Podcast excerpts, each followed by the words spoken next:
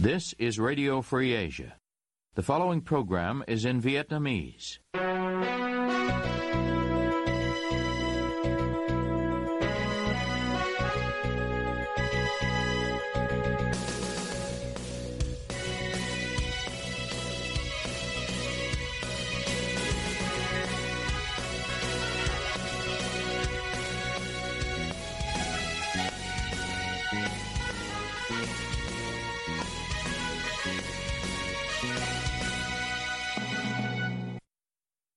Đây là Đài Á Châu Tự Do phát đi từ thủ đô Washington DC, Hoa Kỳ. Toàn ban cùng Trung Khang xin kính chào quý thính giả.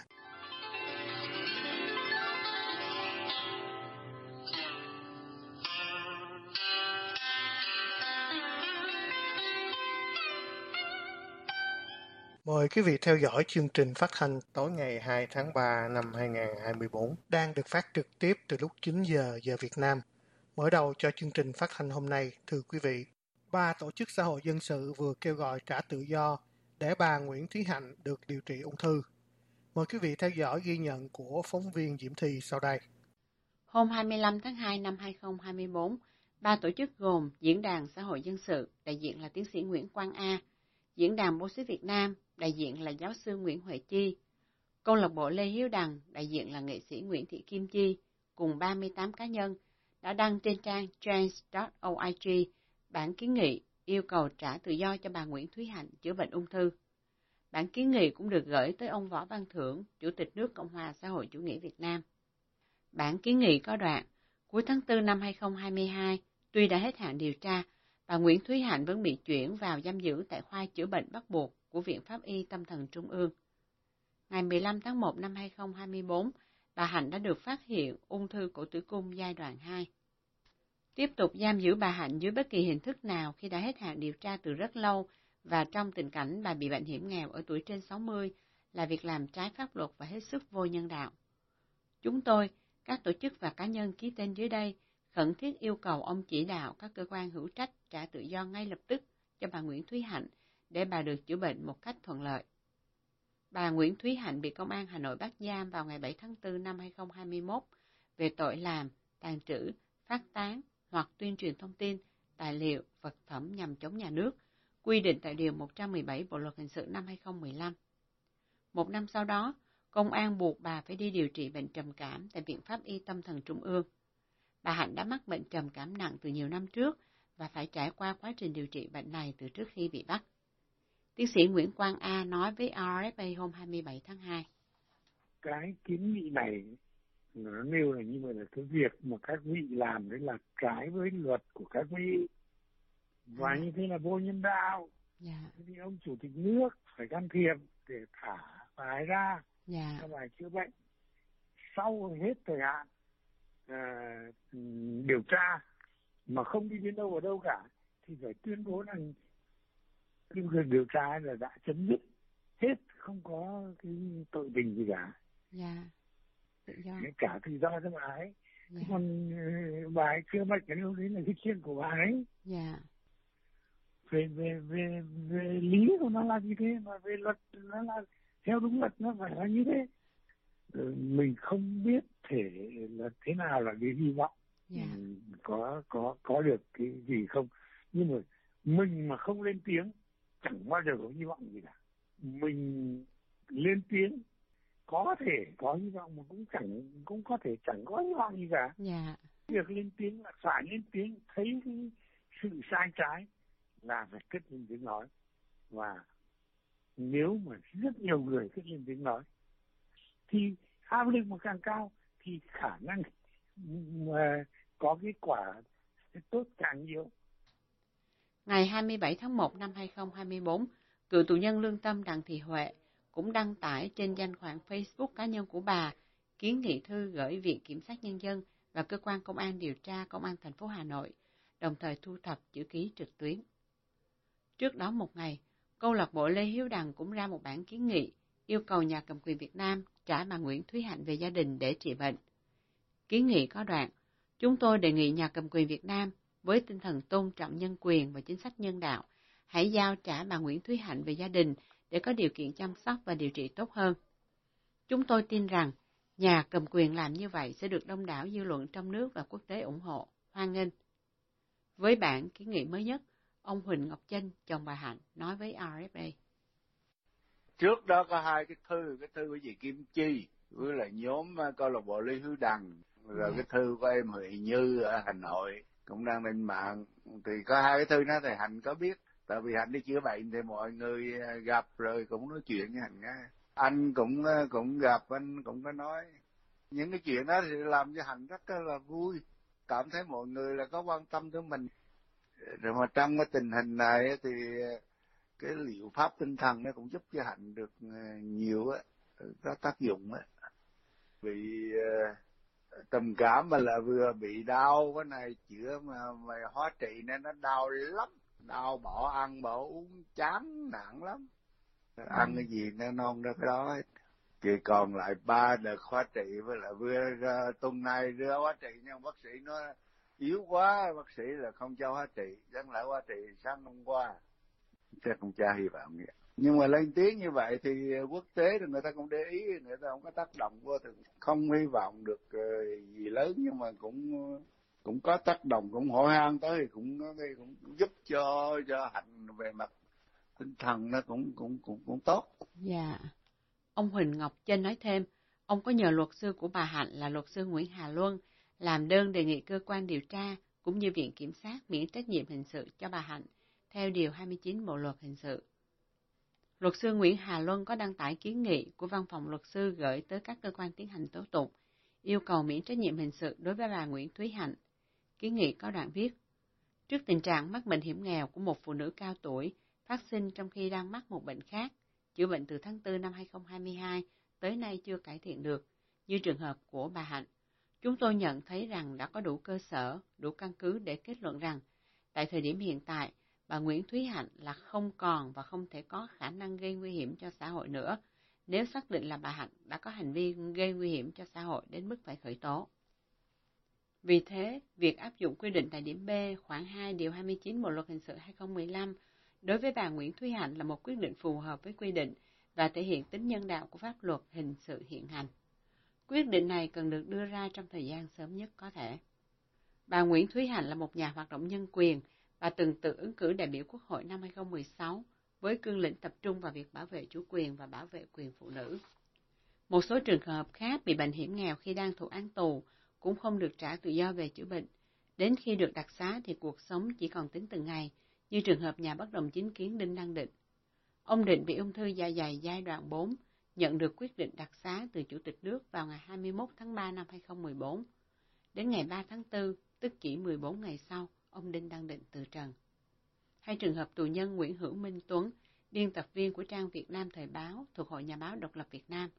Ông Tuấn đang thụ án tù 11 năm về tội danh bị áp là tuyên truyền chống nhà nước. Cuối năm 2023, trong buổi thăm gặp gia đình, ông Tuấn nhắn lại với gia đình rằng bản thân chịu hết nổi rồi, không thể cầm cự được nữa. Bây giờ ăn vào nhưng không tiêu hóa được thức ăn, chỉ uống sữa với cháo loãng cầm cự qua ngày. Ngoài những người bị bệnh nặng nhưng không được chữa trị, không được đặc xá, còn một số tù chính trị chết trong trại giam, như nhà báo tự do Đỗ Công Đương, cựu giáo chức Đào Quang Thực và mục sư Đinh Diêm ở trại giam số 6 tỉnh Nghệ An, ông Phan Văn Thu ở trại giam Gia Trung tỉnh Gia Lai, ông Đoàn Đình Nam ở trại giam Xuyên Mộc tỉnh Bà Rịa Vũng Tàu, ông Huỳnh Hữu Đạt ở trại giam Xuân Lộc Đồng Nai.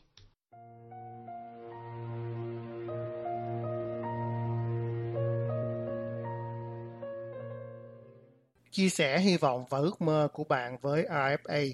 Quý vị có những hy vọng và ước mơ gì? Xin chia sẻ với IFA qua địa chỉ vietweb a vòng e rfa.org hay qua trang Facebook của IFA facebook.com gạch chéo e RFA. Xin chân thành cảm ơn. Quý thính giả đang nghe chương trình phát thanh của Đài Châu Tự Do. Liên tục chương trình thưa quý vị, ông Vàng Xeo Giả, thành viên của Liên minh Nhân quyền Người Mông, cùng vợ và con trai sống tị nạn ở Thái Lan từ năm 2018. Với sự trợ giúp của Liên Hiệp Quốc, gia đình ông đã được tái định cư tại Hoa Kỳ. Ngày 31 tháng 1, ông rời Thái Lan và đến tiểu bang Minnesota ngày 1 tháng 2. Mời quý vị theo dõi bài phỏng vấn ông Vàng Xeo Giả do phóng viên Vũ Quốc Ngữ thực hiện sau đây.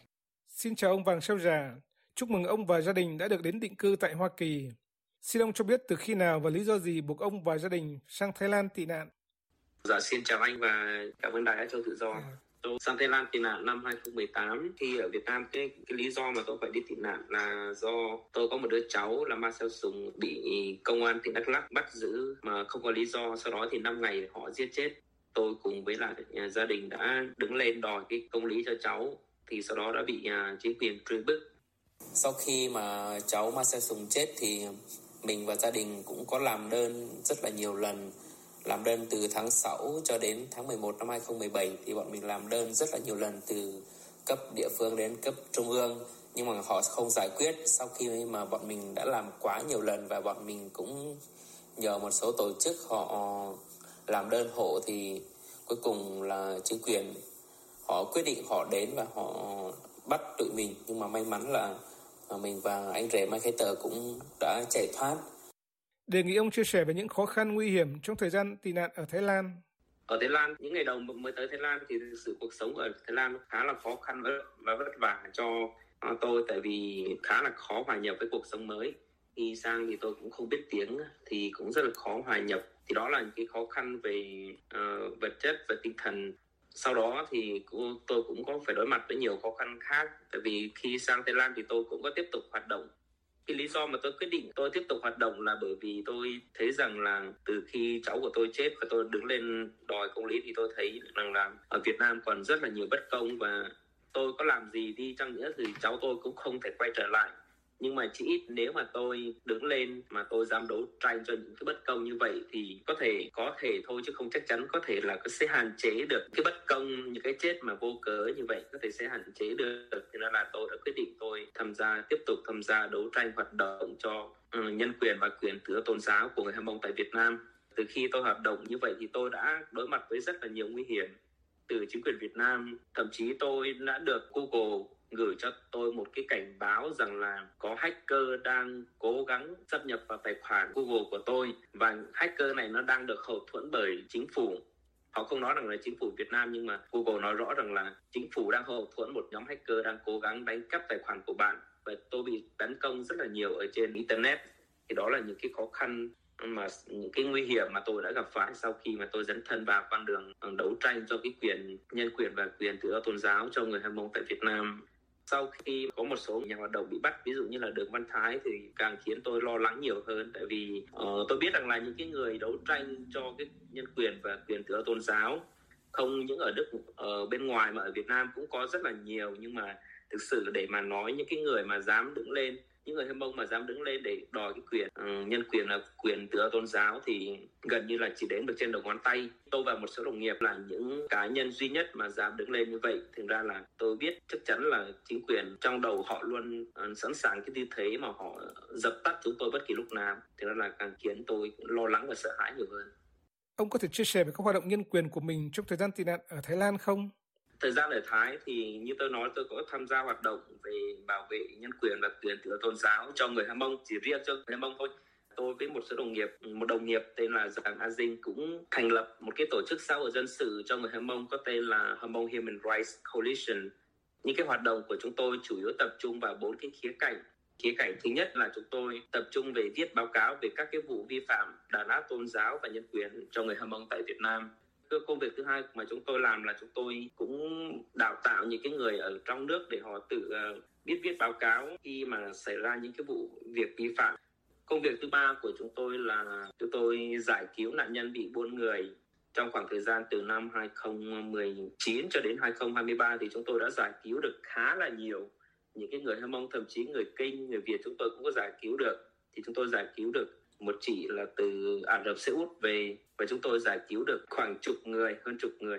Trẻ em Hơ Mông bị à, lừa sang Campuchia để à, áp bức lao động. Ở các cái công ty Trung Quốc thì chúng tôi giải cứu được họ. Còn công việc thứ tư thì chúng tôi cũng tham gia vào cái đề án đòi lại cái quyền công dân của người Hơ Mông ở Việt Nam cùng với lại tổ chức DPSOS ở Việt Nam từ đàn áp tôn giáo sau đó thì nó dẫn đến rất rất là nhiều cái hệ lụy từ khi mà người hâm mộ bắt đầu biết đến tin lành qua đài nguồn sống ấy thì đã xảy ra rất là nhiều vụ đàn áp tôn giáo rất là dã man. Và người hâm mông đã phải chạy trốn khắp nơi và tây nguyên là một cái vùng mà họ chọn để họ chạy trốn bởi vì cái đức tin của mình.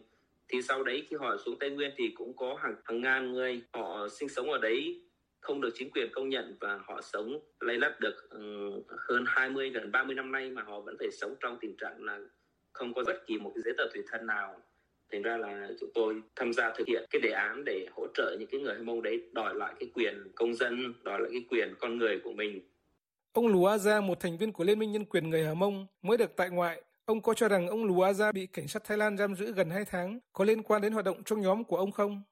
Vừa rồi thì anh Lù A Gia là cái người hiện tại là đang là người điều hành của tổ chức xã hội dân sự Hmong Human Rights Coalition thì đã bị cảnh sát Thái họ đến tận cổng nhà để họ bắt anh ấy đi.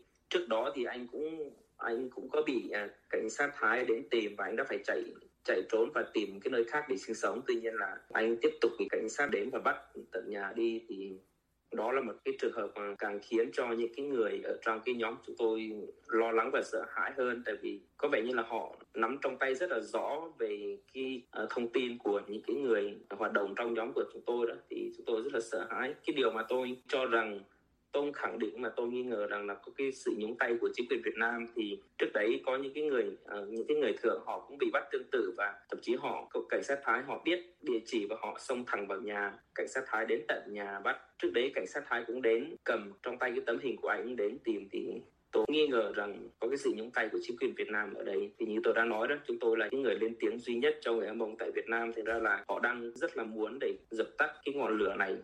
Xin ông cho biết số lượng người Hờ Mông đang xin tị nạn ở Thái Lan và chuyển vọng tái định cư sang nước thứ ba của họ. Số lượng chính xác những cái người Hờ Mông tị nạn ở Thái Lan thì tôi không nắm rõ, mà tôi ước chừng là khoảng gần một ngàn người. Phần lớn họ đến Thái Lan tị nạn là vì lý do sắc tộc và lý do tôn giáo. Thì để nói về cuộc sống của người Hâm Mông ở Thái Lan thì cuộc sống của họ thực sự là rất là khổ cực. Họ không thể đi làm, điều này là chắc chắn. Và về mặt vật chất thì hầu như không có một tổ chức nào là giúp đỡ họ cả và những gia đình đủ điều kiện thì sẽ được BRC và GIS họ hỗ trợ tiền nhà từ 1 đến 3 tháng sau khi đã trải qua nhiều lần phỏng vấn.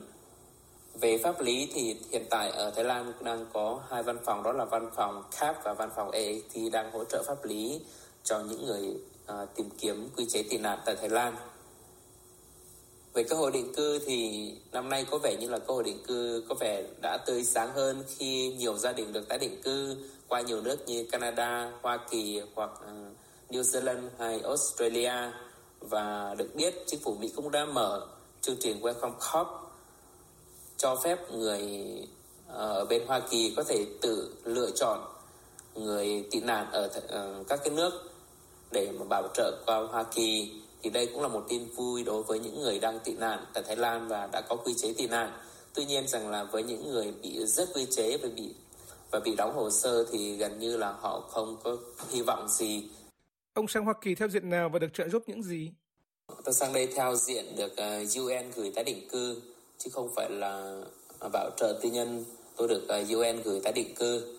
Sau khi tôi sang đây thì có được tổ chức Resettlement Agency hỗ trợ thì theo họ cho biết rằng là họ sẽ hỗ trợ trong 3 tháng đầu để làm các cái thủ tục, các cái giấy tờ uh, cần thiết. Sau đó thì họ sẽ gửi qua cho chính phủ Hoa Kỳ họ lo cho gia đình tôi. Dự định trong thời gian sắp tới của ông là gì?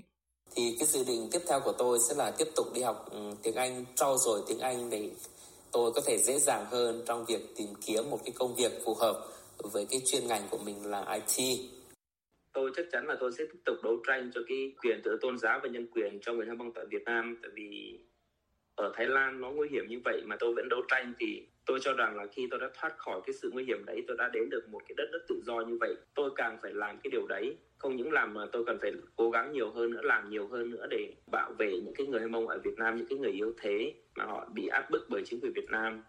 Xin cảm ơn ông về cuộc phỏng vấn. Quý thính giả vừa nghe chương trình phát thanh tối ngày 2 tháng 3 năm 2024 của Ban Việt ngữ Đại Châu Tự Do. Toàn ban và Trung Khang cảm ơn quý vị đã đến với chương trình và hẹn gặp lại. You have been listening to Radio Free Asia.